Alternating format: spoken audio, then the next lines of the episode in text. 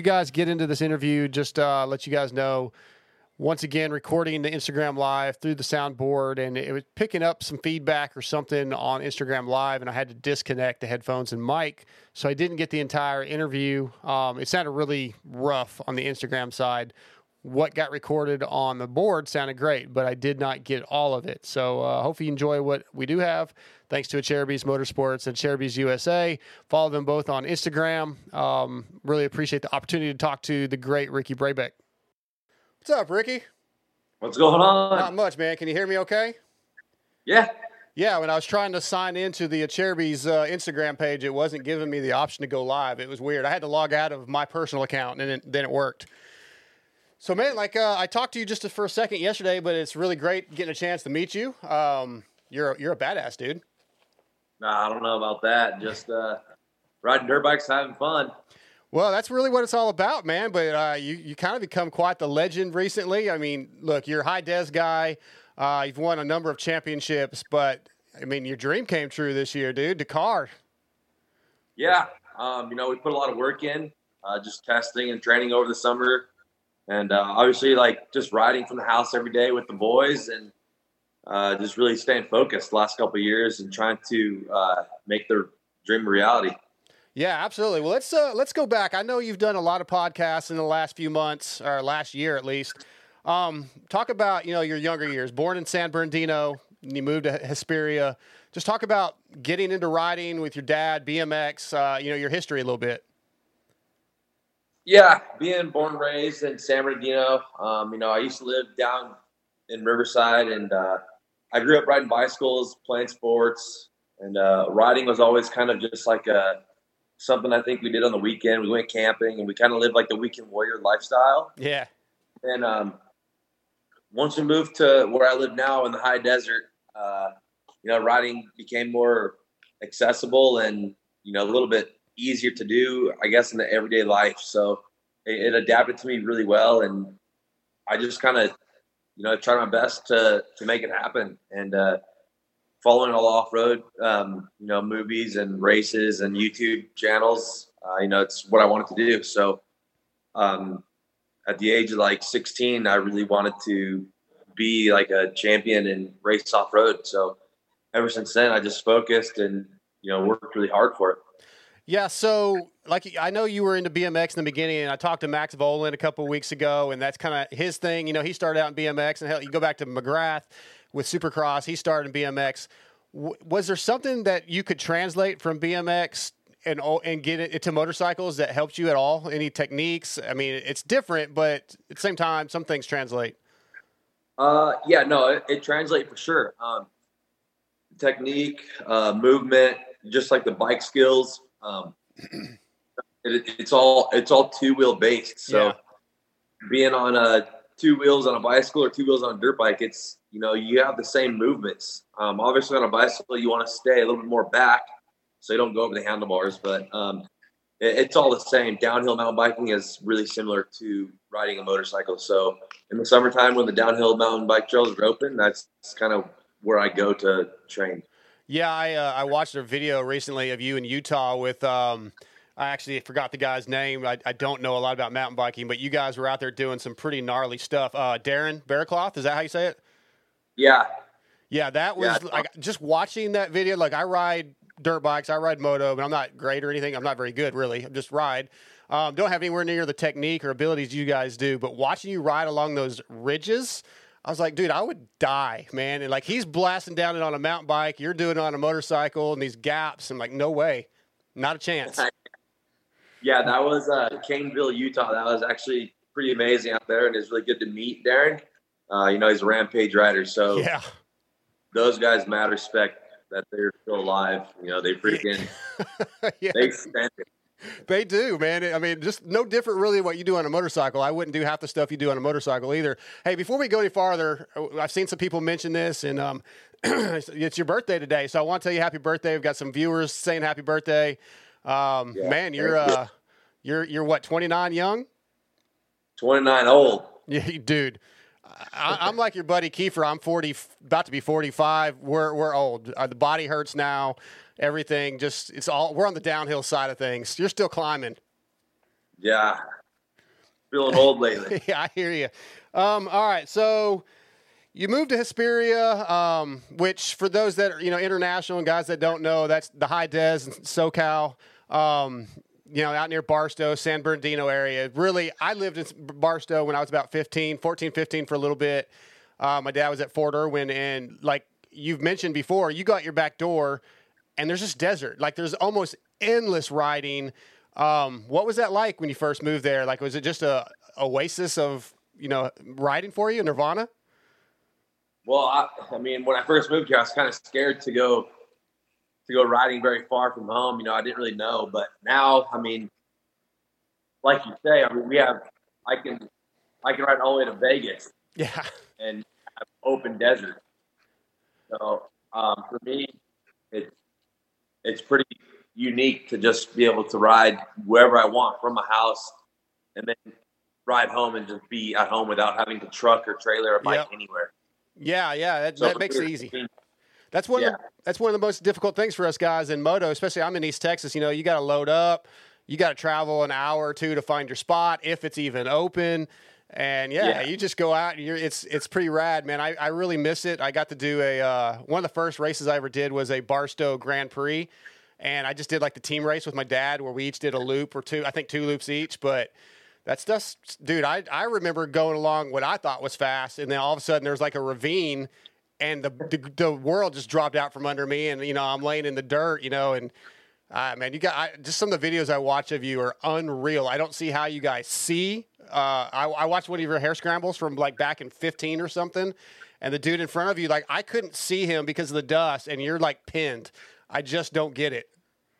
Yeah, well, um, that's just like it's Lucerne, so that's like my backyard, so I really know that desert really well. Yeah and I kind of know where it's safe and where it's not safe. But okay. um, so, sometimes you just have to take the risk, and sometimes it bites you, and sometimes sometimes it's good. yeah, yeah. Well, I, I, mean, I guess that's what it's all about, you know. And I also I want to thank Acerbis for putting this thing on, at Acerbis Motorsports, and of course at Acerbis USA.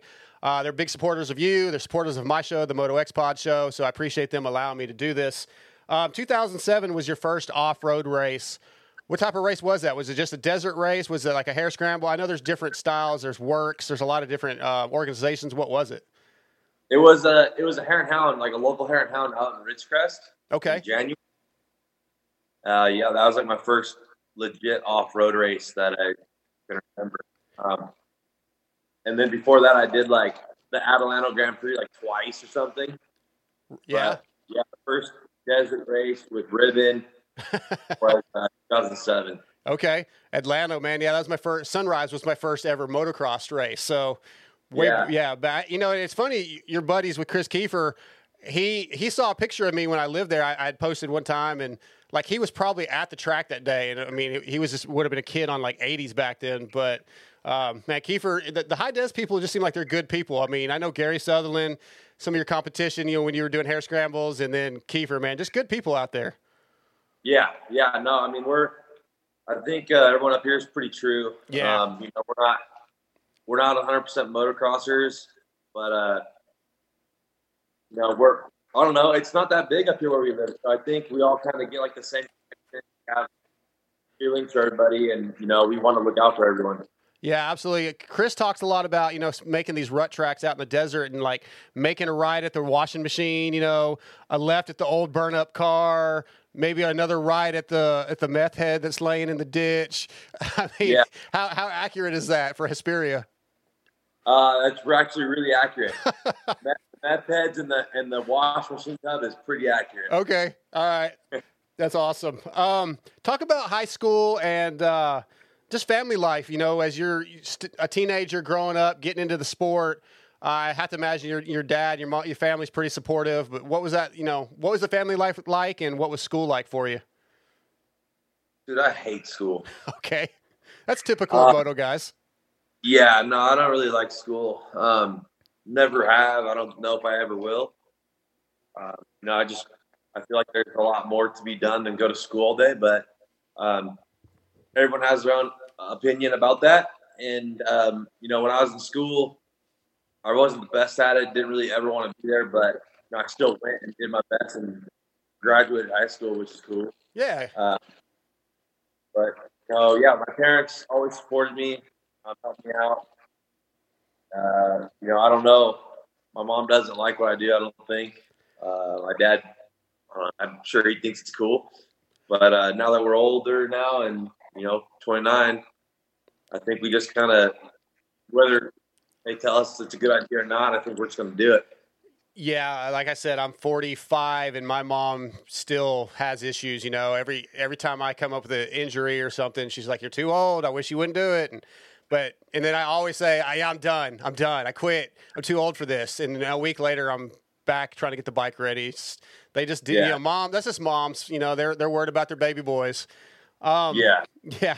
So when you first started taking this thing serious um, I, I, know from listening to Keefer's pod and you did uh, Whiskey Throttle pod, you know, you, you were a bigger guy, man. You were close to 300 pounds at one time in racing, and you decided at at some point, and I think it was when you uh, after watching Dust to Glory, if I don't rem- if I remember the the documentary on Baja, um, where you decided to start getting fit and taking taking things serious.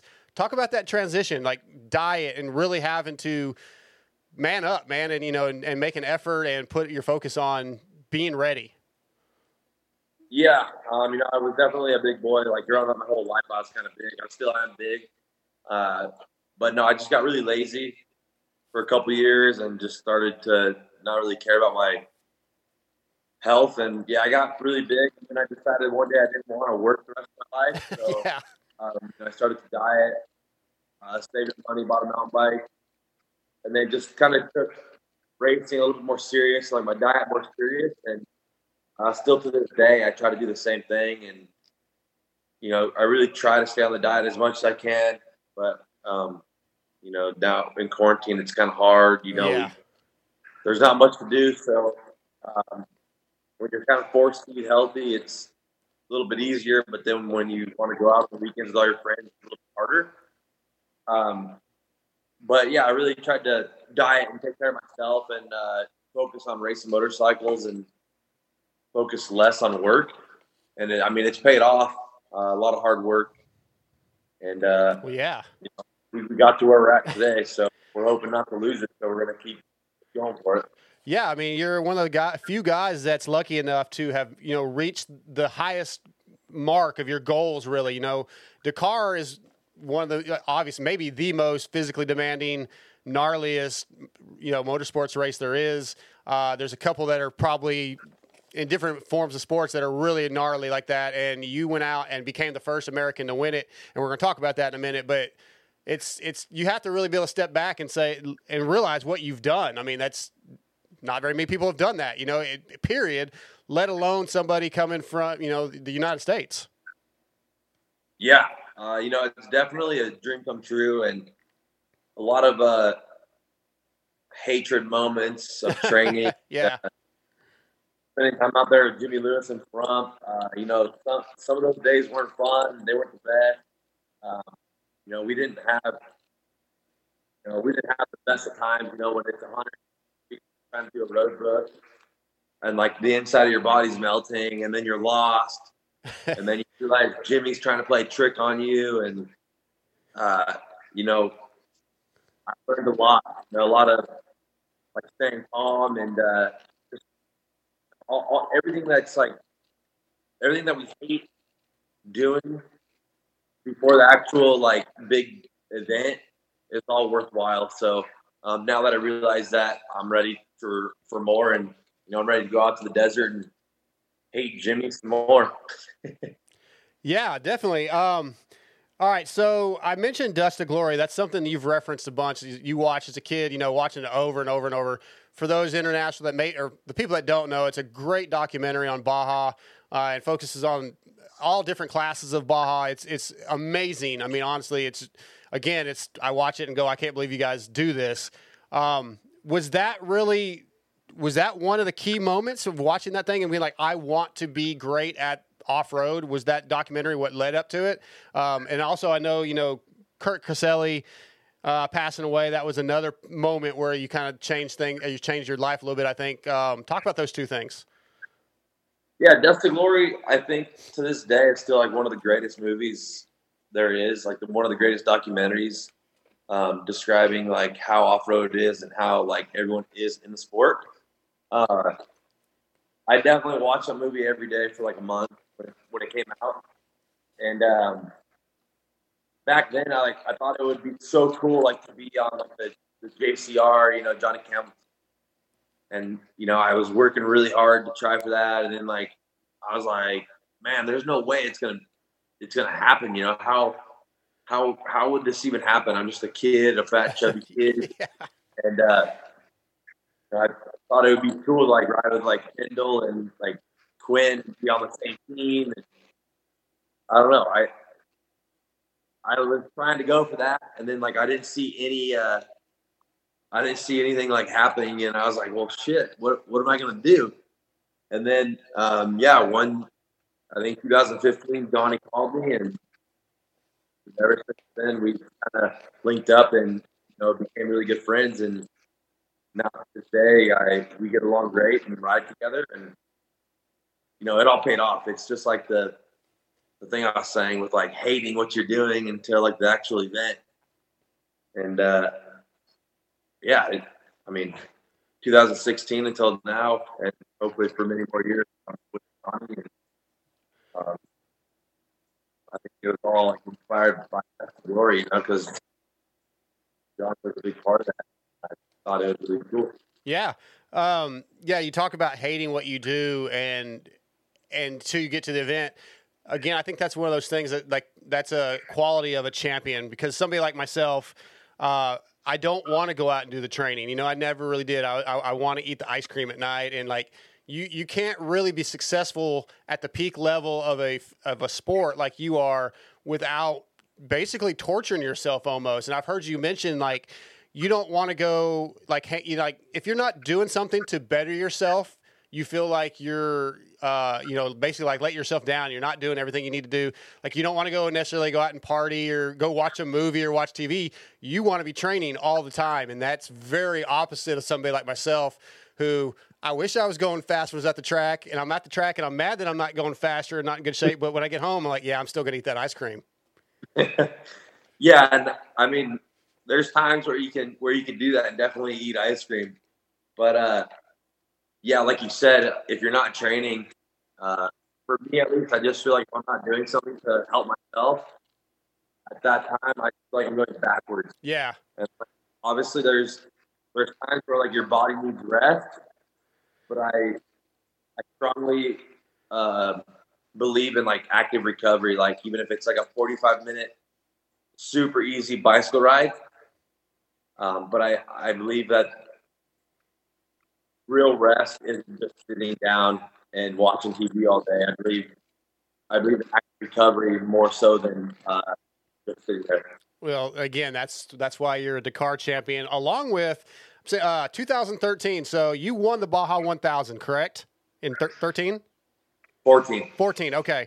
Oh yeah. Eh, okay. And then you did uh, Vegas to Reno, San Felipe 250. You also did the Baja 500. Did you win that one as well? Yeah. God.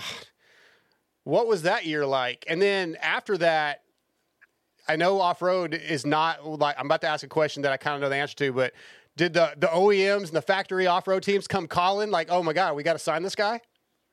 No, um, that that's kind of what kind of threw me for a loop. Uh, yeah, uh, you know, in 2014, I don't know. I thought I, I was on top of the world. Like I was like, we just want everything that we can, you know, in off road racing and uh, you know, to get no no more support than I was in 2014.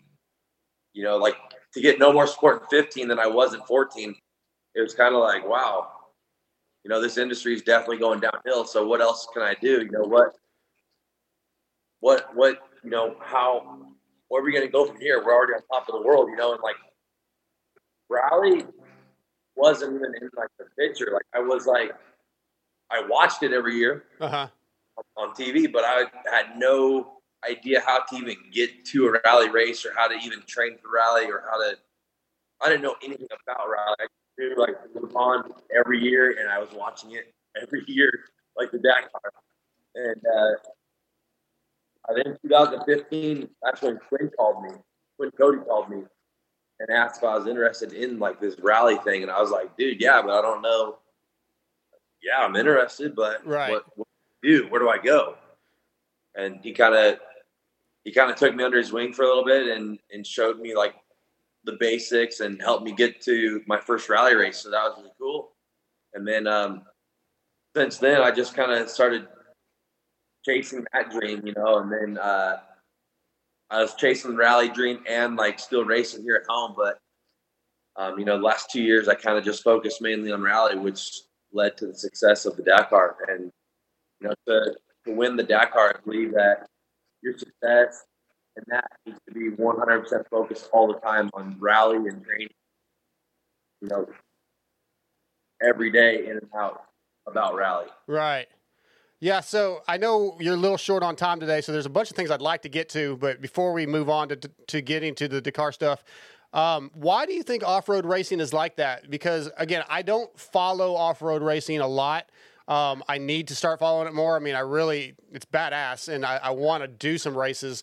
But even like getting to know Gary Sutherland a couple years ago, he wins the Hare and Hound Championship in 17 and the WORCS Championship, and then he loses his ride. Basically, there's not room for him, and then you don't get a ride after all these championships.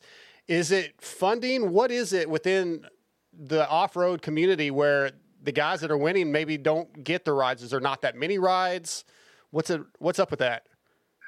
I think um, honestly, like I think manufacturers don't see they don't see anything in off road.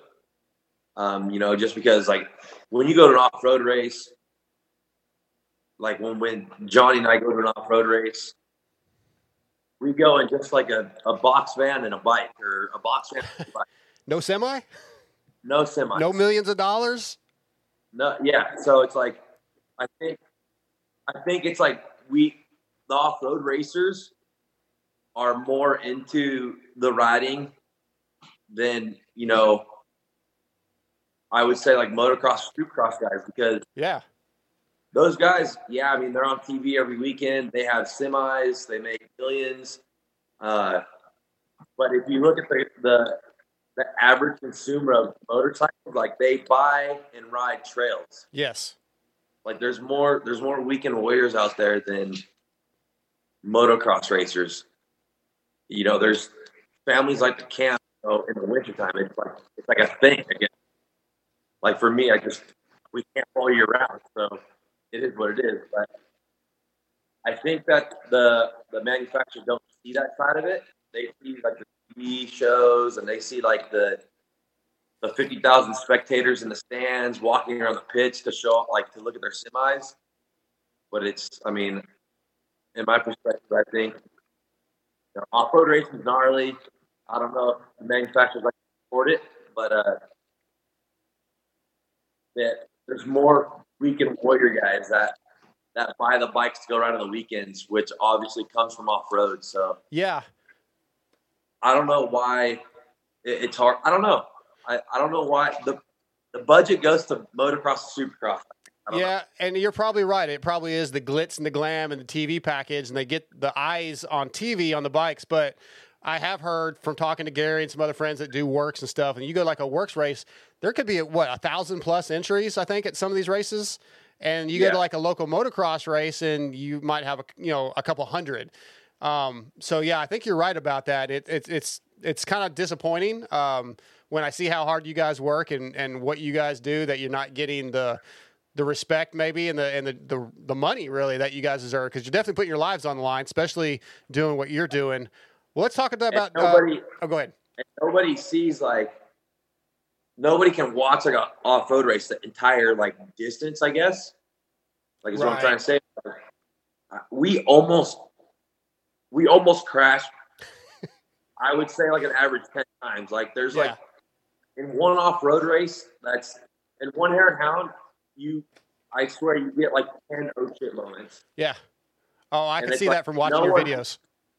No one sees them and no one believes you like you could tell someone that you you came up on something in the dust and you were fourth gear you know on the gas and you couldn't slow down and you were sideways your feet were flying off you hit your face on the front- front fender no one will ever believe that story, and no one ever thought but yourself. Yeah, so it's like, no, like I don't know. I, I I've taken a couple people trail riding, and I've heard like the same thing a couple times. Like, oh, I didn't know that this is what off road is about. I just thought off road was like Baja, like more or less fast and straight. But it, there's so much to off road. Like, you know, if you go riding with Cody Webb, he's gonna he's gonna kick your ass. You know, you're not gonna go fast, but you're gonna do some gnarly enduro cross stuff. right. You know, Yeah, yeah.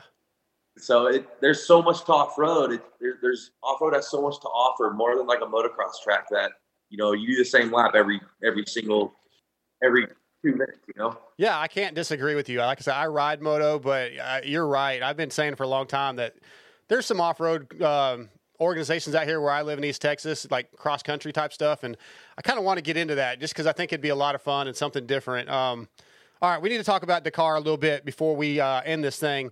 So, um, 2016 was your first Dakar, uh, and you got ninth. Um, then 17, you uh, you raced again. So the first three race, first three Dakars, you did not finish, correct? No, the the first Dakar I finished, and then the rest I didn't finish until Okay. 2020. Yeah, yeah. First you got ninth, and the next three, or um, I know 19 you had high expectations going in, um, doing really good. A few things happen. Uh, you crash out. The bike breaks. That's what the bike breaks. Destroys you Yeah, basically. I mean, it, it kills you, right? I mean, it blew up. You, you're. I, I've heard your story. Throwing the helmet, uh, waiting on the helicopter. A lot of people have heard that story, but how how do you get past that? You know, in the coming months or the the, the post months. I don't know. It's really hard. Um, you know, it's definitely uh, pretty difficult to to get back on the on the bike and try to have confidence. Uh, you know, I've struggled all year with that, and uh, you know, even in this Dakar, I was struggling as, as well. You know, trying to get get over the hump and, and get the confidence back. So every day I was asking myself, like, let's finish the day. Let's have no issues with the, with the motorcycle. Uh, you know, but this last year we did a lot of testing. You know, it's obviously paid off. You know, we did a lot of durability testing, a lot of training, and uh, you know, it's paid off. So I'm really excited, and hopefully uh, next year, you know, we have just as much. Uh, good strategy and good luck, and you know, hopefully this year we can get back to training pretty solid. Well, yeah, I guess I'm glad. I was going to ask you if you decided if you were going to do it again next year, and I want to ask you. So, winning Dakar, the, I keep saying Dakar. It's Dakar. How do you say it pr- properly? Yeah, Dakar. Dakar. Okay, winning Dakar this year, did that ease the losses in the past? And the and the you know, did that kind of you like, all right, this made it that much sweeter? Uh, it made the win way better. You know, we, um, you know, we worked really hard for it, and now that, now that I I know like the recipe to success in the Dakar, um, you know, I'm hoping hope, I'm hoping we could pick up training kind of where we left off, and um, hopefully there's there's more wins to come. Yeah, well, and I, I think there probably is. Um, so I, I want to kind of pass on some of the. I have a lot of things to talk about. I know you're limited on time. If you guys that are watching this have anything, um, if you want to know more of the details, go check out Keefer Inc. Testings Pod. Uh, you can find that on iTunes, and, and man, they a lot of good talks, a lot of good stories with Chris Keefer. Um, and then there's another one you guys did with Whiskey Throttle Radio, or Whiskey Throttle Show. Go check that out. A lot of good stories there. Um, I do have Gary Sutherland sent me a text and said uh, to kind of a funny story. I guess I think you were in Utah or somewhere, and this I think this is actually the same race where you broke your neck. And he, I guess the night before, he saw you in a restaurant or something and was like, "Oh my God, it's it's Ricky Braybeck," and made like just kind of messing with you a little bit and getting the locals. Yeah. One, was you remember that story? Yeah, And then I think he pounded a beer. He said and then said, "Hope you enjoy your water." yeah, yeah. That's that's a very typical Gary. yes, yeah, yeah. He said he just likes trying to get in your head a little bit, but uh, yeah, I wanted to bring that up. And I have a listener question here. Um, so compare compared to moto, what's your thoughts on a stage versus moto? And do you always play it safe, or do you have days where you're feeling good and just want to put a hurting on people? Well, moto, moto's gnarly. Like moto, motocross is way high intensity. It's uh, it's you know it's rubbing elbows, and it's like definitely bumping people. Where in the stage, it's like low intensity. You're not you're not going to bump elbows with anybody. You're kind of out there by yourself and focusing by yourself. Um, you know, some days if you have enough information on the on the route, you know, if you know it's be sandy or you know it's not going to be Sunday or uh, dusty. Um, if you know it's not going to be dusty, then yeah, you can put a hurting on people. You also have to be careful because um, the next day, if you have to open and it's going to be hard navigation, and you definitely lose all the time made up. So strategy and rally is actually pretty pretty tough, and you have to know what days to push and what days not to push. Um, yeah, yeah, I, I can't. I don't know how you decide that though. I guess you get get out there, and it just depends on the the circumstances of the day, right? The track, the, the conditions of the course, and how you're feeling. And maybe if you got to make up time or not, I would assume would be a factor too. Yeah. Hey, they're they're telling you to remove your headphones. Yeah, I don't know if that's mine or not. Um, hang on. Let me. All right, let me try this. Hey, uh, so that's all of the interview that I got recorded because of the technical issues I was having. Something to do with my phone mic competing with my studio mic, I think, and it was causing a terrible noise on the Instagram side of things, and everybody could hear it. Uh, obviously, it didn't pick any of that up, but that's all we got. So uh, hopefully, you guys caught the rest of it on Instagram. Once again, thanks to Acerbis Motorsports for giving me the opportunity, and Acerbis USA. Obviously, uh, go visit those guys for all your plastic needs, and um, check out all the other stuff they have. They don't only sell plastic. They've got a badass motorcycle stand along with a number of other things, chain guides, um, lots of cool stuff. Check them out. Thanks, guys.